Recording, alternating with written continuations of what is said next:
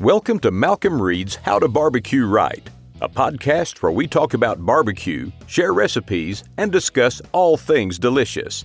And now, here's your host, Malcolm and Rochelle Reed.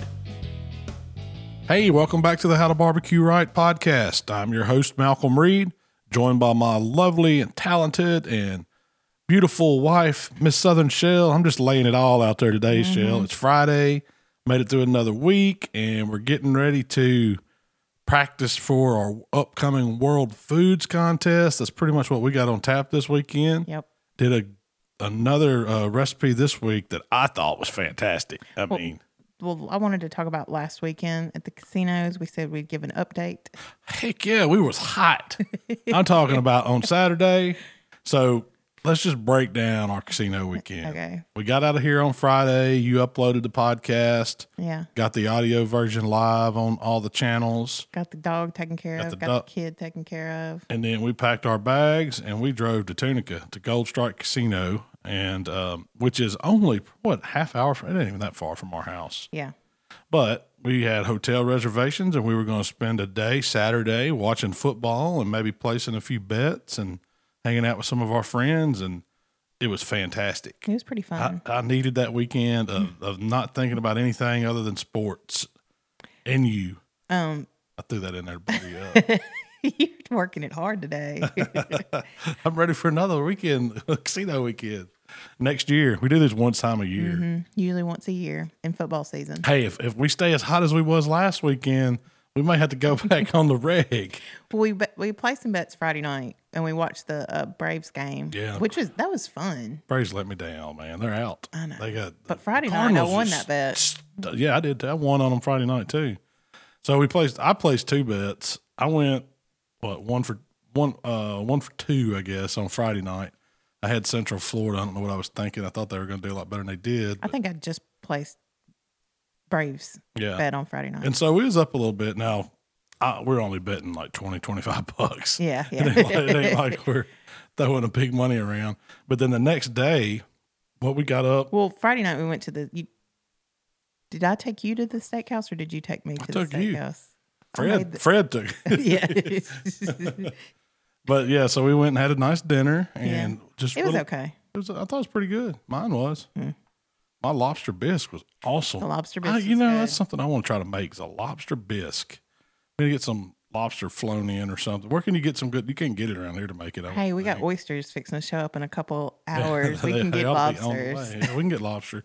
But I want to make a lobster bisque. It's probably my favorite soup. They had her she crab soup.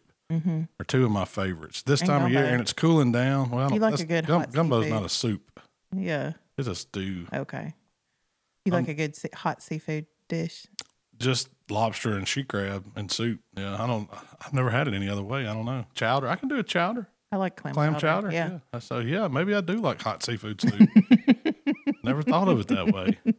So we went and did that. We didn't get steak. I mean, we can get steak. We get steak all the time. We both got fish. Which one did you get? I think I got redfish. It was like pontchartrain sauce, and it was good. It's kind of like a crab sauce that I did.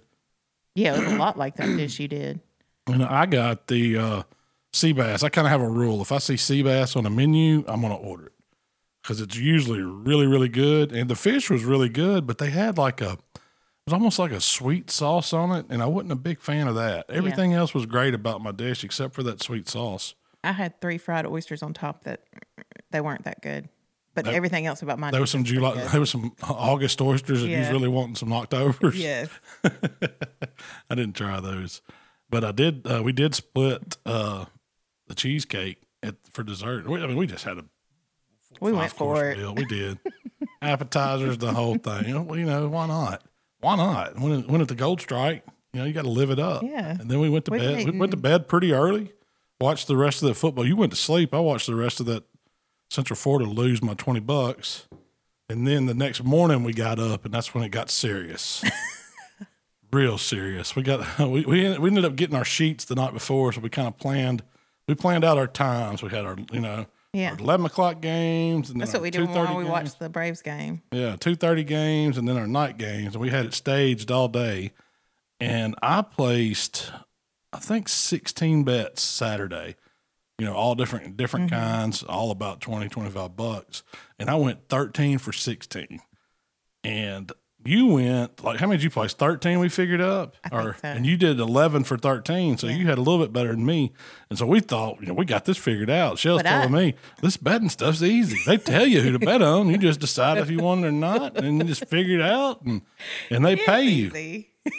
And you get to sit there and watch it all on TV and drink beer and eat, you know, delicious food, and they bring it right to you. It was great. It was more fun on Friday night because it wasn't as crowded. Yeah. You know, Saturday it got pretty crowded in there. Which, it did. Man, there's waiting. There was a wait all day to get tables, but we got there so early that morning. We had us a spot hemmed up all day. I mean, I don't know what they thought. It was fun, we stayed in there from probably 9 o'clock. Was it 9:30? 9:30 a.m. Game day was on. I mean, we watched game day, and we didn't leave the sports book till 10. Yeah, I was done. Yeah, I was done. And we did gamble some in the casino. So we got down first. We placed our bets and went to dinner, and then we decided we were going to play some card games. And what was it we were playing? 3-card poker or something like that. And I never really played three. There's nothing to it really, but man, they took $250 from us quick, both of us. We sat down, and it's like, man, we're already down. No, you left with money. Did I break even? I don't think so. You left with. I got it all back. So I know at the end of the day, when we come out of there on Sunday, like we were ahead on Saturday, I counted up. I was like, man, I'm up like $200. This is great. You know, I had a good day. You know, we bought drinks and had some good food, and we had a fun time, and I'm up $200. I'm going to place a few bets on Sunday. I lost every single bet I placed we just went over to the little kiosk and bet before we got our car out of valet. I think I placed like 5 bets, lost them all. What I did is any money that I had left over, like that I was in the good for, that's what I used for my Sunday bets. But I kept all the rest of my money. Well, that's what I did. So I come out dead even. Yeah, me too. And I had a great time the whole weekend. I mean, the only thing I think we had to pay for was probably the hotel room. Yeah. That was the only thing we were down. And man, it was a fun weekend. I got one bet. I'm still riding. It was the Cowboys in the Super Bowl. That's a loss if I've ever seen. You made a prop bet. What was that? I hope it wasn't more than like $10. Yeah.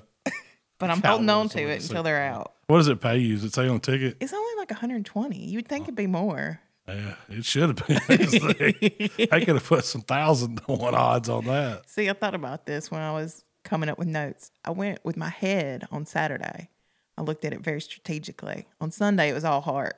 Yeah, it was like the Braves to win. Who was your biggest? What was your biggest game you took on Saturday? You felt like, man, that was a smart pick. I picked Florida over Auburn. Oh, well, it's almost a pick 'em though, but yeah. Yeah, but Auburn was favored, and I put, you know, the most money on that game. Oh, is that really? Which, when I say the most money, I think it was like $35, $40 or something, yeah. You know. So you felt good about that one, huh? Yeah, and I took Texas Tech, and that was a lock.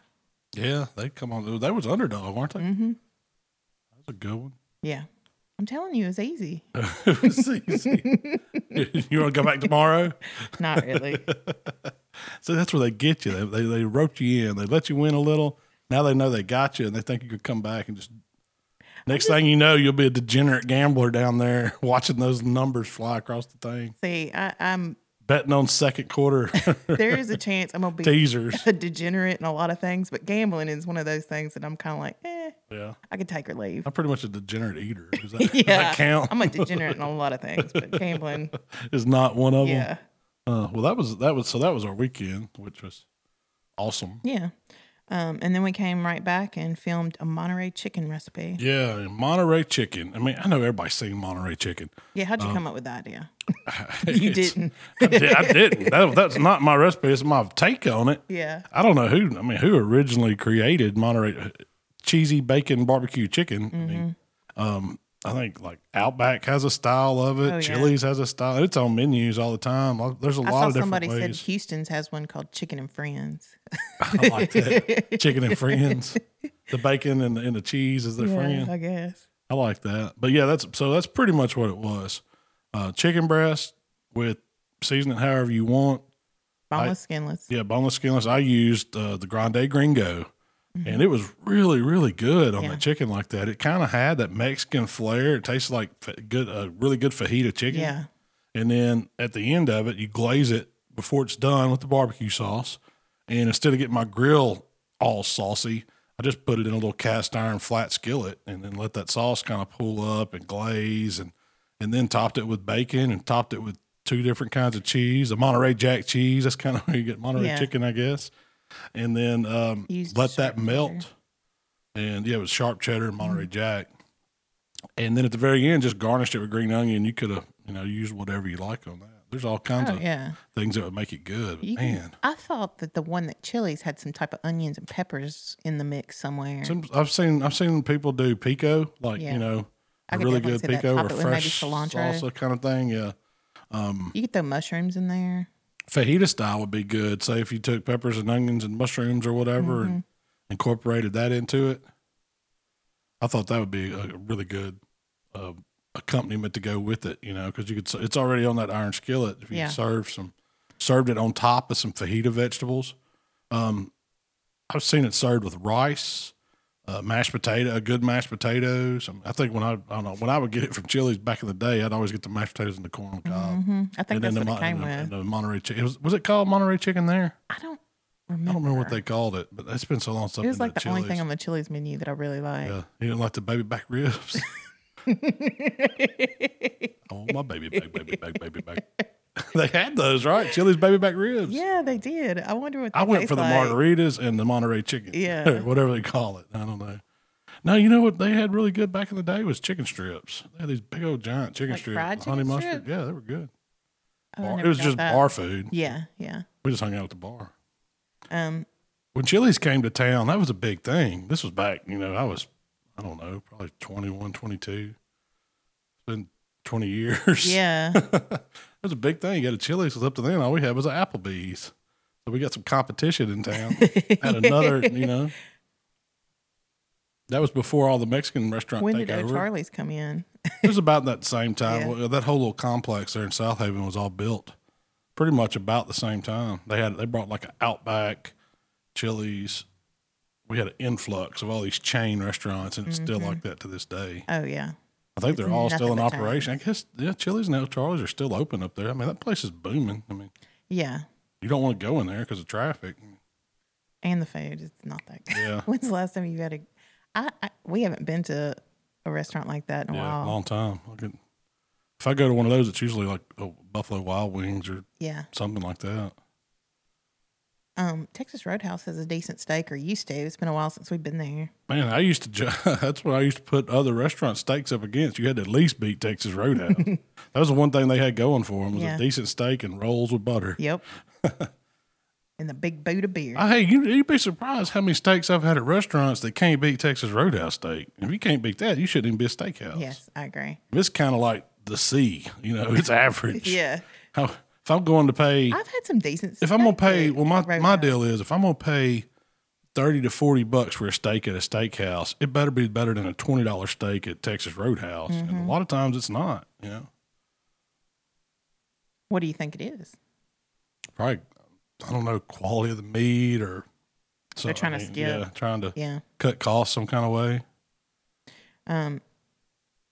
So you use boneless, skinless breasts. Yeah. You know, and you said this. I bet you they'd be good with thighs. You could do chicken thighs that way. I'd like to try it with thighs. I would do, you know, there'd be like mini versions of them, or you could kind of pile them up and do them that way. I think it would be good. It'd make a really good, like, barbecue chicken sandwich done like that with the bacon and the cheese over it and serve it. I do it on like almost like a po' boy roll, you know, something like that. Not a bun, but. It'd be really good. Like, you could put 2 or 3 thighs on there on a long one and make a Monterey chicken po' boy or something like that. That sounds good. I bet it'd be real good. So what was the total cook time on this? It was a fast cook. Less than an hour total. Yeah. I mean, and there's no real prep.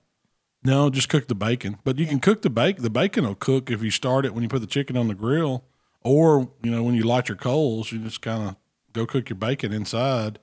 Chop up the green onions, and that was it. Yeah. I mean, we grated. Now, I do suggest grating your own cheese, because it seems like when I buy the bag stuff, it doesn't want to melt as good. If you saw that cheese over the chicken, it really melted down and kind of combined the jack and the sharp cheddar. Well, they coat that pre-shredded cheese with like a starch. Yeah. Yeah, so it doesn't stick together. Right. And so it doesn't melt as well. Yeah.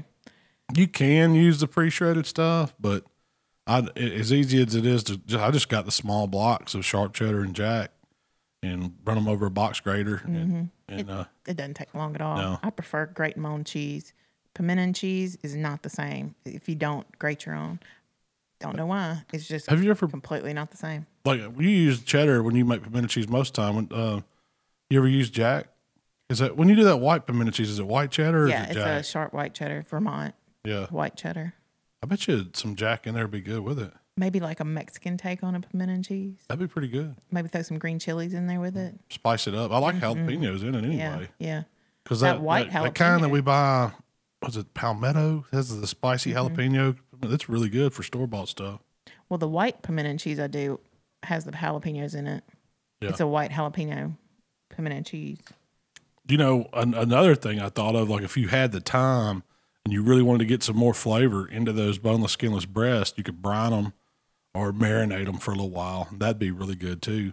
I didn't do it for the video because the premise was more of it's a quick, you know, something you could do when you come in from work or something like that. Yeah. But if you wanted to, you know, that morning you could make you up a brine real quick or marinade and get those chicken breasts in the refrigerator and then pull them out, season them, and roll with it. That would be really good. You didn't need it. It was so juicy. Yeah, it had. I'm not a big fan of breast. I mean, I'd rather have a thigh because it's got more flavor, more juice to it. But those were really good. I think. And what really helps those is a lot of people dry chicken out when they put it on the grill or smoker because they're thinking, oh, we're going to cook it down at 250 or 275. You really need to bump those temps up and let it cook faster. It's still going to get some of the smoke flavor from it, but it cooks the outside without drying out the inside. So it all kind of cooks a little bit more even and faster. And I think, you know, 45 minutes is a great time for boneless, skinless chicken breasts like that. I mean, you got to think, if you cooked them in the oven, I mean, you do this sometimes, you'll just season chicken breast up, throw them in the oven on, 350, 375 for 45 minutes. No, you closer, I usually do 400. Oh, do you? So yeah, you 375, 400, yeah. But you still use like a probe and watch them. Yeah, I do. I think it just cooks better chicken. Yeah. My chicken got better once I figured out to cook it at higher temps. I mean, it goes for turkey. It goes for any kind of poultry, really. Yeah, this recipe, you could leave work, go to the grocery store, come home and have it ready for dinner. Yeah, you know, yeah, no problem. No prep, no anything. Make you some vegetables to go with it, maybe some potatoes or rice, and you got a fine meal. And man, even kids like it. I mean, the barbecue sauce, and I mean, chicken, the cheese. I mean, it's something that everybody likes. Yeah, it was a home run. It was delicious. Yeah, it was so good.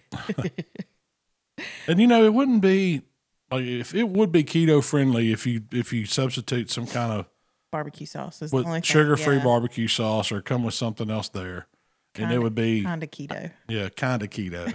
If you use, you can have cheese and bacon on keto. So yeah, and the seasoning has no sugar in it. Yeah, the only thing you're getting is from the barbecue sauce. And if you had, you know, if you got one that's keto approved, go for that. Or I mean, I wouldn't be scared to just do chicken, bacon, cheese and see how that turned out. Sauce. Yeah, see how that turned out. I don't know, that barbecue sauce really. It makes it. And another thing, you did it on the video, or I left a little clip in. You got a bite of the chicken and kind of ran it back through all the, through the goodness. Man, that tasted so good. It's just a great dipping sauce for it. And you were kind of worried about the everything sticking to the pan or having problems sticking to that lodge. And I don't know if it's because we have that pan so well seasoned, but it just slid right off. It was no cleanup whatsoever. Yeah, you just wiped it out pretty much, didn't you? Yeah. Hit it with some warm water, threw it back in the oven for a little bit, and got it warm, and it was ready to go. I was thinking, man, because I'd never done that on the grill. I'd done it like in a casserole dish in the oven, but I mean, I was like, man, it's probably gonna ruin this iron skillet. That's what I told you, but it didn't, surprisingly. Sheila on Facebook said it was too much toppings and seasonings. Thanks, little plain ass Sheila. That tickled me. Hey, you can leave some toppings off and just have chicken breast. That just tickled me. Too much toppings and seasonings. So Sheila disappointed. Plain Sheila don't like the toppings. It wasn't over seasoned. I don't understand why people are afraid of flavor. Yeah, that's going to be the title of our cookbook. Just flavor. Flavor. Oh, we're not afraid of it. I'm not. Hey, salt rules. So what would you do differently?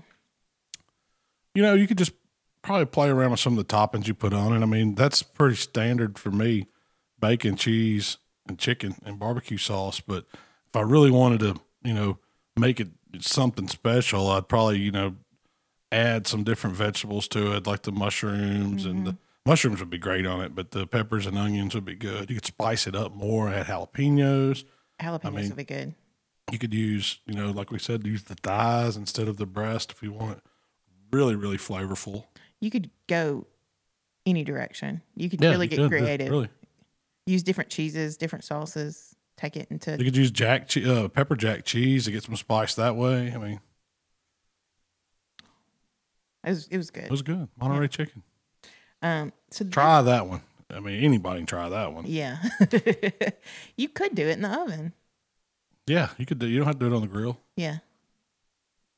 In fact, what was it you were looking at? And it was some kind of chicken and casserole you saw, and I said, "Man, you could turn that Monterey chicken into a casserole real easy by using like the little, what do they call those? The breast tenderloins. Yeah. You know, you could season those up, get them in there, cook them over rice or something like a don't bake chicken or something like that, and then put your barbecue sauce over and cheese towards the end. And man, I bet it'd be good.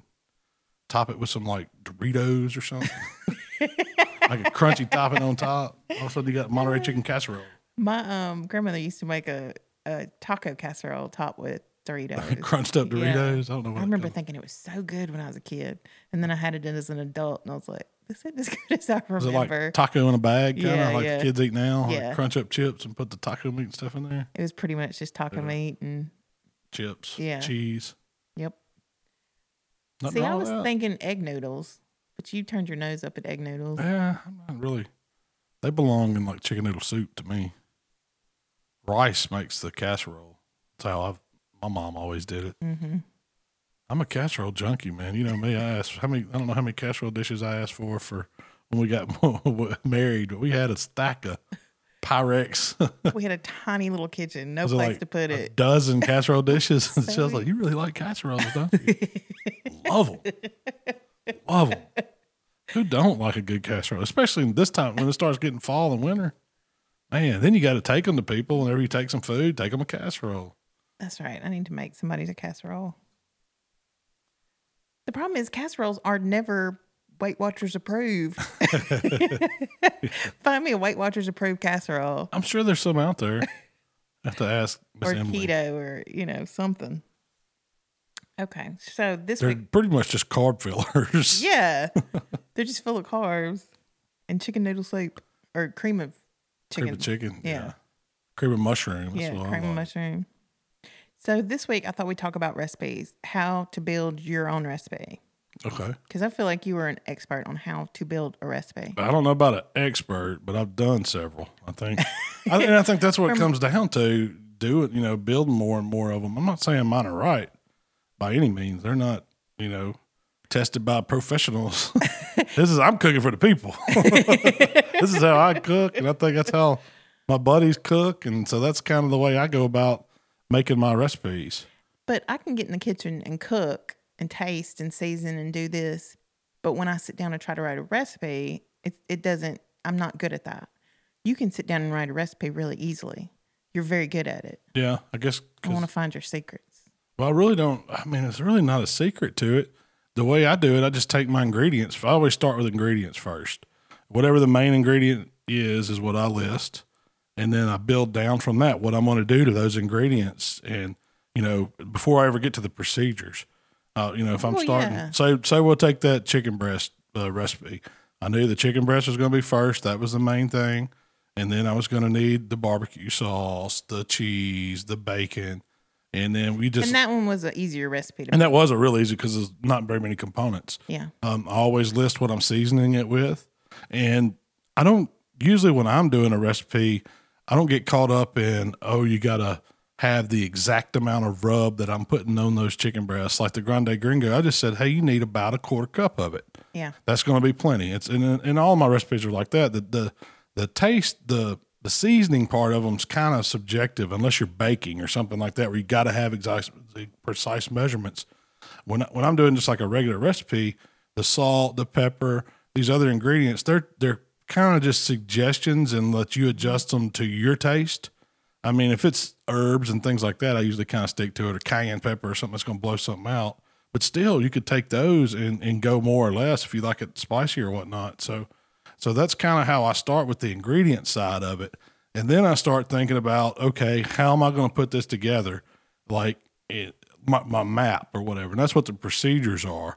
So it usually starts with fire up your grill, season the meat, whatever you got to do to that. Then you got to think about, okay, we're going to put it on. And then what are we going to do to it while it's on? So you kind of I just visualize it in my head and just walk it through the steps.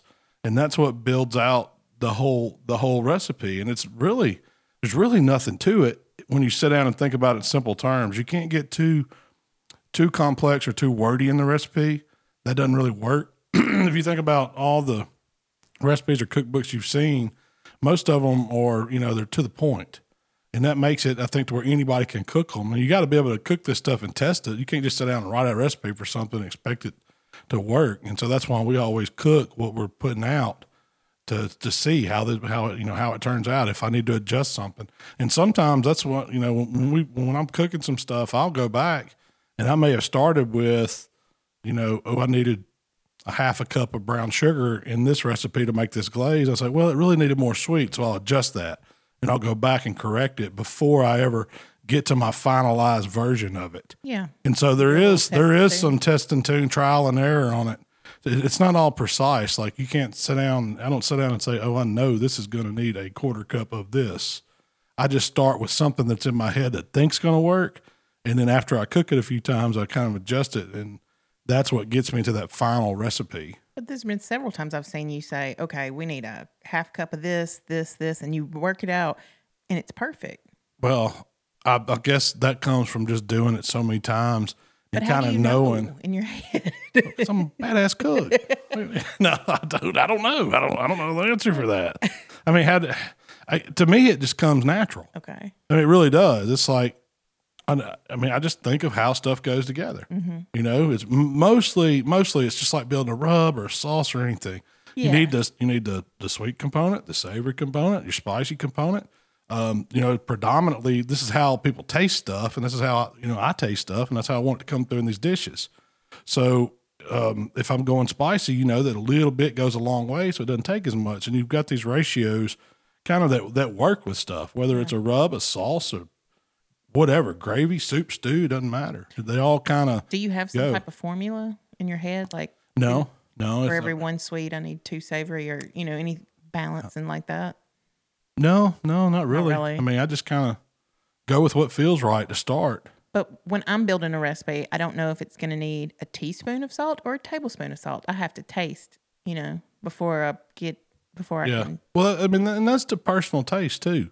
That's what it comes down to. You can't say, I mean, now there might be something that's so flat. I feel like what I would start with. Before we even go, you already know whether you need a tablespoon or anything. Well, I think it really just comes from cooking so much, reading so many recipes, and seeing how people put stuff together. I mean, most of it's been done. Yeah. Most of the stuff that we're doing, it's so hard to come up with something that's brand new that's never been done, because, cooking goes, think of the French, the Italian, all these recipes and stuff that people have been building on for years. Yeah. Since books and stuff, people have been putting recipes in them. And so it's a lot of this. Books are the number one selling book. Yeah, and a lot of this stuff. So it's, and I've been, I remember growing up as a kid, my granny having cookbooks and my mom, and we would look through them. They were always in the kitchen cooking, so they I'd always help them, and that's how I learned, hanging out with my family. Yeah, and that's kind of the style of cooking I do. It's more family cooking for the people. I need to get. We ain't cooking for chefs. We're cooking for the people. I need to get you a shirt that says "Cooking for the people." That's right. For the people. It is. I mean, I'm not a trained chef. I never claimed to be. I'm not saying my recipes are 100% right. They work. They're delicious. That's all that matters. Yeah, that's all that matters to me. Can you cook? Can you make delicious food? Yeah. I don't care how many Michelin stars you have. I don't care. How fancy of a culinary school did you go to? Right. Can you make delicious food? Does it taste good? Yeah. Well, the I mean, I guess something I would tell somebody when they start out and they're thinking about wanting to create the recipe for something you're cooking, you just got to start writing it down. You got to get in the habit of everything you do, you write that down. That is something we've learned. Yeah, yeah. I mean, I don't care if it's something I'm just throwing together. I've got to make notes of it because if I think I got it in my head, it'll be gone the next day, in a few hours. And so I usually keep running in my – it's not that I use a pen and paper. I've got a little note section on my phone. I just pop it open, put what I'm cooking up top, and then start listing my ingredients. I can always go back and do the steps and simplify the steps, and that's probably what takes more time because I always want to get too wordy with it and put too much stuff in there. And it's so easy to do where I found myself, if you'll just write, it's not like you're trying to use incomplete sentences or whatever. I don't say, this is my style. But I just, to the point. Yeah, try to get to the point. If I'm, boiling water, I don't want to read a bunch of... Yeah, filler. Yeah. You just want to get to do I need to turn the stove on? What does it need to be on? What's going in it? Where's the grill at? Yeah. When are we doing this? When are we wrapping? Or whatever it is, you just need to be to the point. But you want to hit all those steps. You don't want to skip anything because a lot of it, you never know if it's... it's all crucial to get to turn out how you want, so... And there's been a few people that will say, I need to know where the sugar's in your ingredients list, but it's not in the steps, So there's always sometimes that we miss something. Oh yeah, I'm sure I make errors all the time. Yeah, I try to go back and read them and go back and read them. The way mine works, I've got to where when I come up with an idea that we're going to cook, I usually try to test it and make sure it's good, and I've got the recipe already worked out. Yeah, usually, so I usually don't have to create the recipe too much. That's where I build my cooking, my shopping list off of, and I kind of got the idea. The only thing that I really have to sit down and write is kind of the description of what's, going on.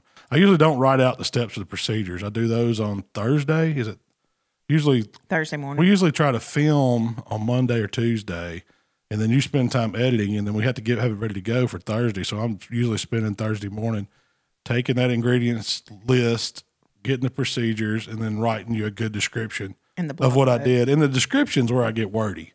If you read any of my descriptions... Well, you have two different things to me. You have a recipe, and then you have a story. Or yeah, we call it a blog post, but... Yeah, and that's kind of what it is. It's more of what I did and why I did it. And, it's not necessarily... I don't put my exact quantities and stuff in there. You can see the recipe below for all that. If I say use the sauce that we made, the whole sauce recipe will always be towards the end or something. But that's just what that's about. It's kind of the wordy part. So I don't have to be wordy in the recipe part. When you said, I've learned to write my recipes down, it reminded me of the first year at Memphis in May, we entered vinegar sauce. You made an awesome vinegar sauce, and it was like number 3 or 4. It was up there. And I was like, did you write this recipe down? You said, I got it. And you didn't write it down. It took me years to figure out how to remake it. It took us years. I got it now, though. Yeah. And I got that first place win with it. Yeah, you did. And I got it wrote down. It's in a vault. So always write them down. That's right. That's right. I've made that mistake so many times. And it's so easy to jot it down real fast in a note. I know. By the time you're done cooking and eating, and you forgot it. You forgot it, or what you did. And especially if you go to tweaking it and stuff. Mm-hmm. And that's why I found it easier to do on my phone, because if I'm tweaking these recipes, it's easier to go in there and just erase something real fast, put the new measurement or whatever, because there was a point where I had this notebook going, and it'd be like, okay, we got 1 tablespoon here, plus a half, plus another quarter. And it's all confusing. You don't know what's going on. By the end, I'm doing math, trying to figure out what quantities I've done used, and that don't fly. It's easier to change it on that phone. And when you're cooking, you'll sometimes say, jot this down, Yeah, and I'll... All the time. Yeah, write it down for you, and you'll do it for me, too. I'll say, hey, write this down. Even if you're in your chair in the living room, I'll holler. And we keep it going. I always go title, what we're doing, because I ended up with a bunch of notes that just didn't make any sense. It was just quantities and ingredients. I'm like, what the heck is this? And so I had to start making sure I had the headline right, at least what it was before. Is this pimento cheese or is it taco soup? I don't know. What Shell had going on this day? I know she told me to jot this down. Yeah, that's about how my mind is anyway. It's a little cluttered. So when you're building a recipe, are you thinking about balance? Yeah. Yeah, because you want everything to come together. I mean, overall, it's about wanting it to taste good. So you have to keep all the, you know, the ingredients in balance to do that, and the stuff you're using. And really, it depends on like how predominantly. Say if you're cooking something that you want something to shine, like say we're doing the chipotle mm-hmm. stuff, and I want, you know, I don't use a lot because a little goes a long way, but I want it to be predominant. So I've got to figure out how to adjust the right amount of those flavors to get it to come out if I'm calling something that. Yeah, and too much chipotle can ruin a recipe. Oh yeah, it will. Because it's so strong. Yeah. And, you know, if you even look at some of the recipes I've done with it, it's minuscule amounts, but the flavor's really, really prominent in it. Mm-hmm. So you have to think about how those balance out and what you could do. You couldn't just say, oh, I'm going to put a quarter cup of that in there because it's, you know, I'm caught. Because it's going to be Chipotle. Yeah, that Chipotle. Yeah, it sure would. But so that recipe, you used brown sugar in it. And I was like, you're going to use brown sugar on beef? But I've learned to just... ride the wave, you know. Yeah, well, you're talking about the one I got coming up. The flanking ribs. Oh, yeah. You did like a brown sugar chipotle flanking rib. But that was for balance. I needed the caramel. How did you know that would work? Because I've done it before. No, I mean, I just knew. Yeah, it was like I needed the sweetness to go with it, and it also that's part of that style of you just have the ribs. Experience. Yeah, beef flanking ribs. They're like them in that Korean style. It's got that sweetie, you know. They weren't Korean. They were Southwestern-y. Yeah, but there was still kind of a take on that a little bit, wouldn't you say? Yeah. I mean, a little bit. Because, I mean, normally I wouldn't even go sweet on beef. I know. But it works with those. They were delicious. Yeah. They were awesome. I mean, if you think about it, a lot of the rubs and stuff we use has brown sugar in it anyway. Yeah. So it really goes.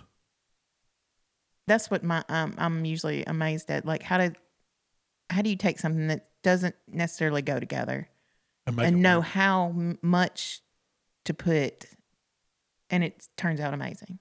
Trial and error. Trial and error experience. So I've had some of them not be good. That does not work. But that happens rare. It's very rare. The more you cook, the more experience you gain. The less likely it is to happen when you first just start throwing stuff, you know, at things. Yeah, we've had some. We go in with a game plan. You got to have a game plan with what you're doing. I mean, it's not like I'm starting from scratch every time. I've got some kind of idea in my head of something that I've done before that I'm gonna see if it'll work with this. You know, it's not going in blind. So it's not like I'm just making up mad scientist stuff. Yeah, these are all flavors that work together typically. Yeah. And if you see the stuff I cook with, it's not crazy ingredients. I'm not getting out of the box. I'm just putting combinations of things together that really go well. Yeah. And most of it's stuff you already have in your house. So that's, you know, just about everybody's got those basic elements in their pantry or whatever, spice cabinet. And one thing you do really well is you say, well, this worked in this recipe, so it's probably going to work in a different way. Like you relate things really well. I think that just comes with part of it. Like more experience you do, the better you get at that. So do you think you lean towards less ingredients now than you used to? Because it seems like your ingredients lists have gotten shorter for things like marinades and, you know. Yeah, I can see that, but it's just. Sauces and glazes and things. It's really trying to keep it more on the simple. And I think of it like it kind of goes back to my comp barbecue stuff that you can only taste so many flavors. These judges, when they're judging our food, they can only taste so much. I mean, yeah, a lot of it's over the top, but. If you keep it simple to a way, it seems like you're going to taste the meat or whatever you're cooking more. The flavors are going to come out. They're going to be predominant. You're not trying to just all this clash goes together. Mm-hmm. It's just kind of fluid, if that makes sense. Yeah, I always call it the. Mm. Yeah, and that's what. And to me, that's what's the best. Yeah. So I don't know if I've just gotten. I don't know. Maybe. More experience the more you do it, because I know what you're talking about. There used to be times where I'd have a list of 20, 25 things in the recipe, and I'd be like, who's going to go out and get all this stuff, you know, to cook this? So I started trying to think like I was cooking it, you know, just for the house or something like that. And the food got better. And I was like, wow, you know, it don't have to have all that. You don't have to be so flamboyant with it or whatever. Yeah. I mean, that's fine if you like that. If you like to have all these ingredients and special stuff, man, go for it. I used to think the more complicated a recipe was, the better the dish was going to be, but I've learned that's not true. That's not true. Heck no. I don't think so. I mean, think of the good brisket we cook, it's just salt and pepper. Mm-hmm. I mean, it don't have to be complicated to be good food. You just have to have some good techniques, and that's usually what it comes down to. It really does. Yeah. So, how many hours a week do you spend thinking about a recipe or recipes in general, or just food? Not eating it. Like food creation. Yes. It's a lot. It really is, because I've always. You almost trained your mind to think. Yeah, and I do. And when I see stuff, I'm inspired by it. When I pick up a book or a magazine, I'm inspired by it. So, I mean, it's my life, mm-hmm. and that's what I do is try to come up with ideas. And it's so hard. Like, I remember back when we first started, like we didn't always keep a running list of ideas, and I didn't always think like that. It was a lot of times it was like, okay, this week I got to do something. What are we going to do? We'd sit down and we'd try to brainstorm and come up with something and do it. Sometimes it was like pulling teeth. So I got in the habit of always trying to get ideas. And I do it here on the podcast. I'll come up with something. Mm-hmm. And after this podcast, I'll go say, well, that's a pretty good idea. I made it. Add it to the list. Yeah. So I've kind of got in the habit of always thinking about what can I do different, or what can I do that I hadn't done, or what can I do that I've seen that I think I could do better, somebody else did, or something. You know what I mean? Yeah. And so it's a big part of my, life, daily life. I mean, I'm always trying to, I don't think there's a day goes by where I don't try to come up with something or think of a way to improve a recipe or see something and get inspired. Yep. One thing that we do all the time is everything we get in the mail, like it might be the little Kroger coupons. Kroger sends out a monthly thing with some recipe ideas in it. We look through that. They have some decent recipes in there. I've got some good ones in there. Yeah. And it might not be a recipe you're going to copy, but it might spur an idea for how to do something better than Kroger did. They try to keep it simple. Yeah, we look at the Honey Baked ham catalog. Yeah. I'm going to steal one of theirs, the Honey Baked turkey breast. I've never done that. You don't think I'm going to do that? Heck yeah. I know how good the ham was. What do we call it? Not Honey Baked ham? No, or Honey Smoked ham. Honey Smoked ham. Yeah, we're going to do a Honey Smoked turkey breast. Yeah. They had them. They've always had them in there. I've just never done one. That's like, well, that's a good recipe right there. Yeah, it is. I want to try it. I mean, I've never done it, so I got to practice that one before. But it's going to be just like the ham. You just put it on there and cook it and torch it at the end. So we'll see how that goes. Are all the recipes you're always working on and thinking on, are they all grilling and smoking recipes? No, because I like to cook other stuff. Yeah. I mean, I don't get in the habit of share. The stuff I cook inside, like we don't really write those down. I mean, you do some of your stuff, mm-hmm. but we're trying to work for me when I'm cooking. I'm just those is just for fun and something that if it. Did you write your gumbo? Like the gumbo, recipe? I didn't write that down. Yeah, I should have, but I've got that. I know how to make that. Yeah. It's something chili. It's not like I'm making the chili that I did outside on the grill. I just throwing some stuff and made the hot dog sauce the other night where we did chili dogs and so those kind of stuff I don't get in the, I'm not in the habit of recording that stuff. I probably should. You could use it for something, but a lot of times it's really simple. It's usually one protein, two veg. Is what we've been trying to do lately. Trying to keep it healthy during the week. Try to at least 4 or 5 nights, mm-hmm. right? One thing that you don't do great about is keeping it kind of a continuous style. Like sometimes you'll put tablespoons and have it all spelled out, and sometimes it'll be TBSP or I think that's just how I roll. That's how my mind thinks. When you're doing it, the style's not important. Now there's certain ways when you're doing a cookbook, you're supposed mm-hmm. to write this certain way, and they're going to edit it and make sure all your stuff's format. I don't know if ours is going to be like that. I want it to be, this is how we did it. If you come to my house and happen to stumble across my notebook of what I had in there, this is what you'd find. You got to have a format and a style and all that, but I don't get caught up if I said TBS one time and I said tablespoon the next, mm-hmm. as long as it's, the recipe book, when you get a recipe box that's been handed down and you've got these handwritten recipes from your family, they're all over the place. Yeah. Oh yeah. There's notes written on the back. It's crazy. Smudge marks. Chocolate's got on them. Man. Yeah. You know, I always thought that was cool when you used to have some of those framed where you made some stuff to hang in the kitchen. It was like recipes from our moms and grandmothers and stuff. And I still have all those. Yeah. Those are really cool. I do. I think so too. Because, I mean, those are nobody really handwrites recipes anymore. You think who writes recipes on index cards? I mean, you don't see it very much anymore. I mean, we share recipes, but it's through everybody gets them online on their iPads or phones or whatever. Like, I mean, people still buy cookbooks, but nobody's handwriting this stuff anymore. My mom sat down. I told her I wanted to get her recipes, and so she's been recording everything she could. I gave her a list of like all the stuff I could remember she cooked. And I actually thinking about putting this together in a book. I'd love to do it sooner than later, but it's a big undertaking. Yeah, like, that's my goal to make my mom's cookbook for her, because it was all my favorite stuff she did. Yeah. And she's got like a full, 3-subject notebook that she sat down and hand wrote all this stuff. I hope I can read it. How would we take that and turn it? I don't know. I mean, you got the recipes. You'd have to figure out a way to transcribe it and print it. There's ways it could be done. You got me thinking. I was just thinking that'd make a great Christmas present for her. Yeah. Heck, I want it. That's why I had her do it. Get a couple of them made, you know. Yeah. Not like for sale. I think everybody would want my mom's recipes. They're good. I mean, I may be biased. The recipes that made Malcolm Reed. My favorite mama's recipes. My mama's recipes. She can cook. She can flat cook. Yeah. I put her, if I need to do R&D on something and figure it out, that's who I call. Because I put her to work on something and she will cook it until she can make it better. Yeah. That's her thing. It's not only that she's going to make it that way, she's going to make it better than they made it. She's done it several times for stuff, She's just, I don't know, she's got that, is that obsessive compulsive? Or what is it when you're focused in on something like that? No, but she does, I wouldn't call it obsessive compulsive, but she does get focused in on it. And and until she conquers it. Yeah. And then it's on to the next thing, whatever. Yeah.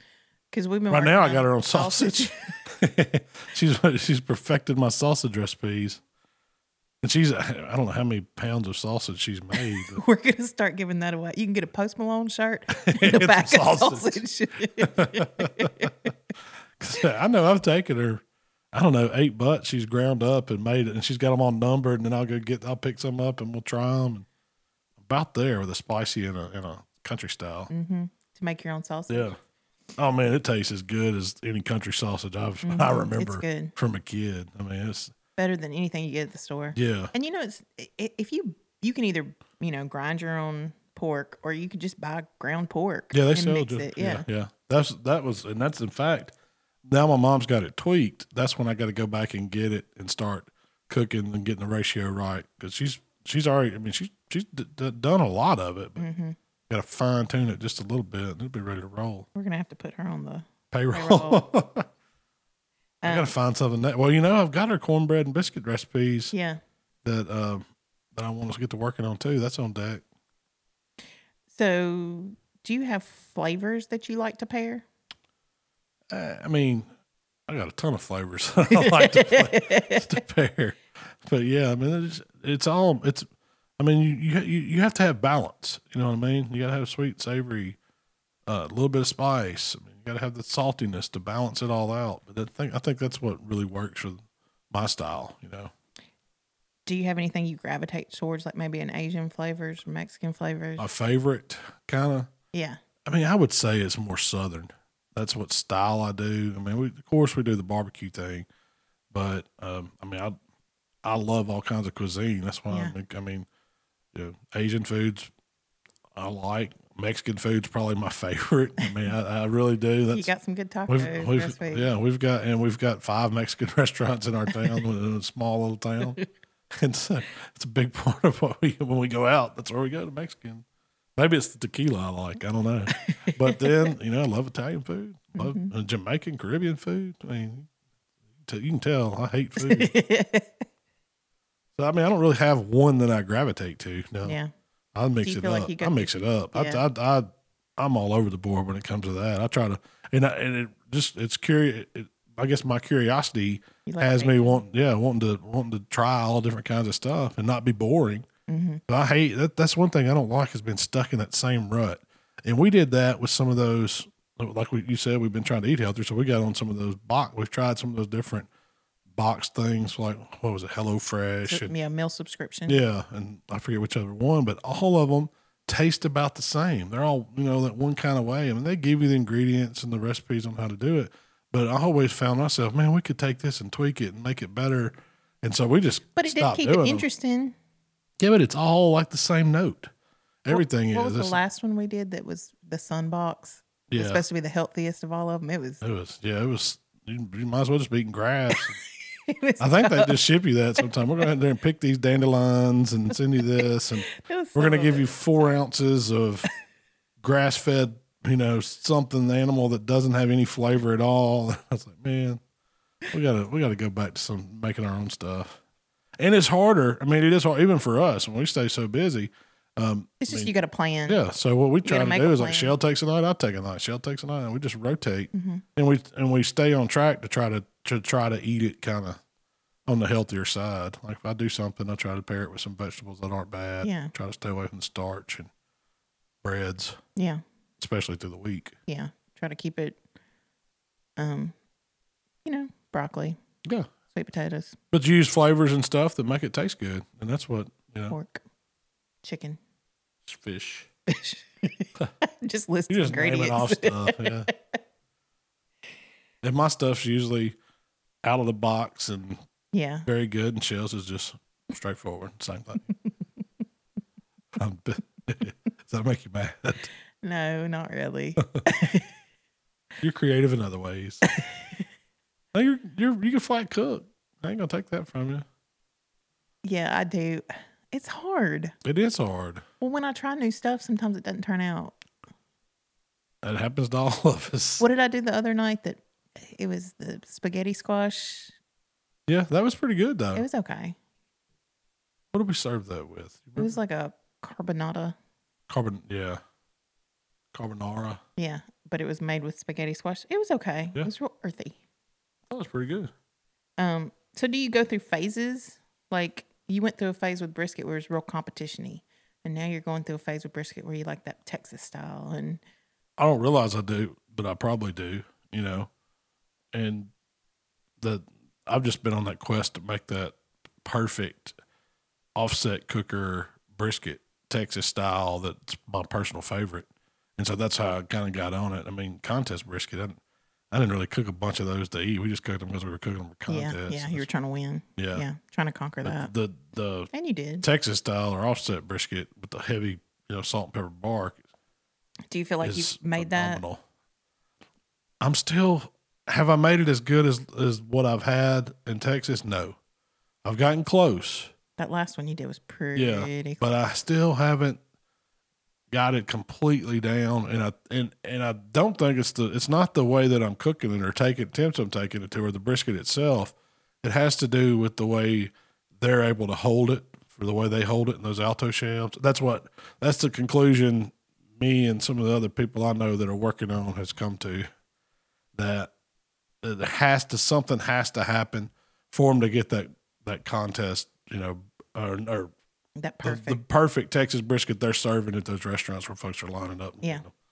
I checked on the prices of Alto Shams. They are not cheap. Oh, you can get one for a couple grand, I think. Oh, really? Yeah, yeah. Like a little one? No. I think $2,500 or something like that. Okay. They're not too bad. Do you plug them in? Yeah.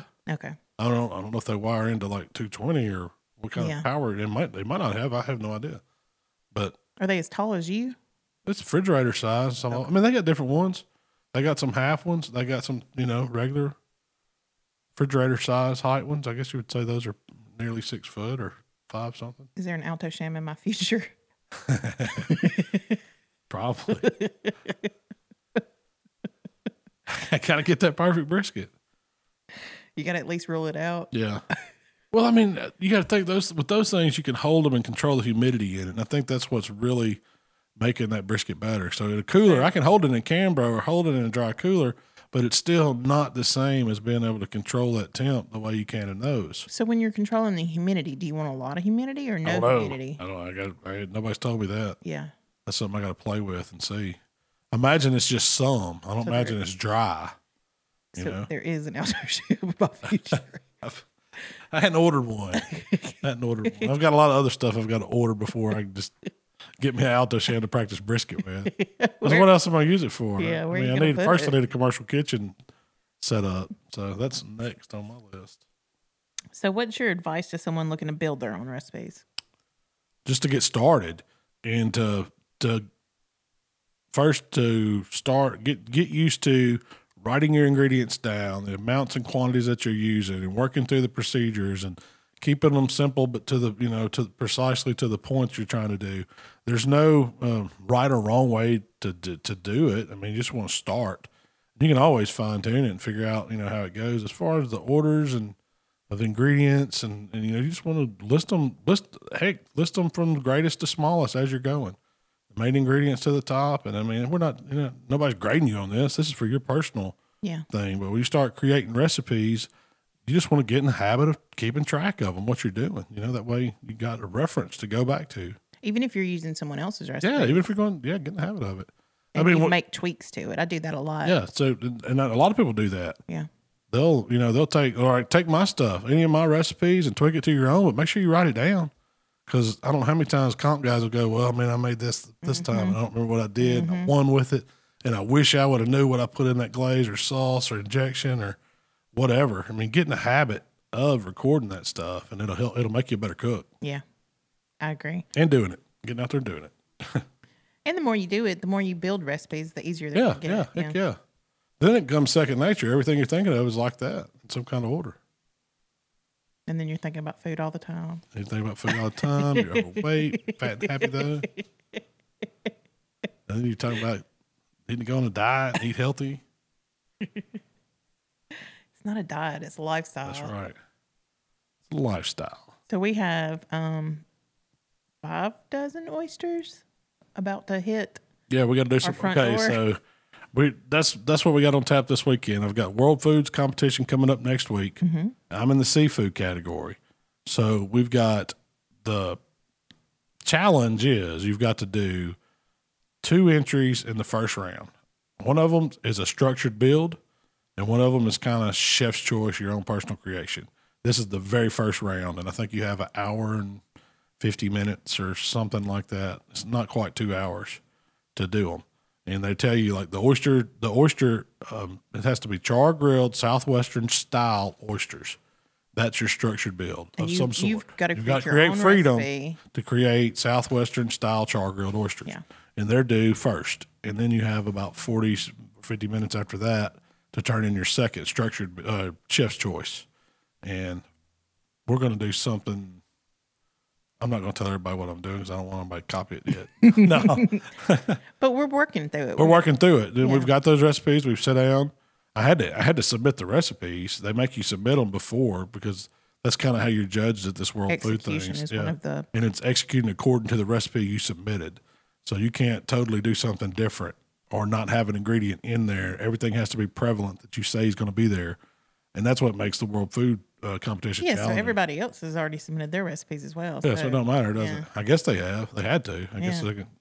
But so we're going to work on that. We're going to work on our Southwestern char-grilled oysters. It means I'm going to be shucking oysters this afternoon.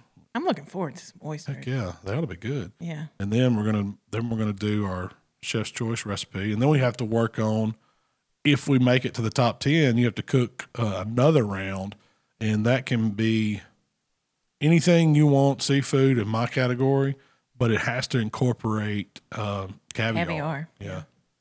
And so I don't know what I'm going to do with that. I'm just going to top something. Is it good caviar or bad caviar? I don't know. Because, I'm not a caviar. I'm not going to taste it. I don't do caviar. I like caviar. You're going to be the official taster of that one. But I've had some bad stuff, too, Yeah, fishy. I hate that. Yeah, I've had some stuff that's, good. Really? I have had some that's good, but you got to have plenty of cream cheese and a nice little thing to eat it on where you just don't know you're eating it, or even on sushi. Yeah. I can do some caviar on sushi. I got the sauce. And we had an amuse-bouche at Emerald's in New Orleans one time. Was caviar part of it? Mm-hmm. I don't remember that. It was beluga. I think that's what we have. I think that's what we're using. Oh, really? Yeah. I think that's what it is. Does that come from beluga whales?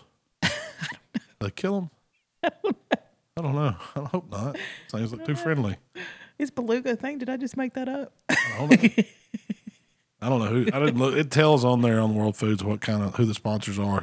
Yeah. That's why they're doing it. They've got people sponsored up. Like the oysters is a specific oyster that comes from. Oh, it's a specific? I think it's coming from Texas, like some Texas Gulf oysters or something. Okay. I think. I don't know for sure, but I think that's what it was. I should have read all that up. We could probably pull it up, but. We're getting Gulf oysters from Louisiana. Yeah. I imagine they'll be close. I'm just needing to get the technique and the flavors down. Yeah. With the recipe. So that's what we're working on. And then we've got Chef Jason from Matt's buddy from me at Meat Church. He lives over there, and he's going to come help us out in the kitchen. And so what's cool. His that giant chef on Instagram? Y'all check him out. It's going to be me, Jason, and you. Yep. Just three of us. We might pull Emily if we need to for some plating or something. Yeah. Because you have to tag in and tag out at World Foods. You can only have. You can have three people. You have three people, and then one person kind of waiting on deck. And if somebody wants to tag out,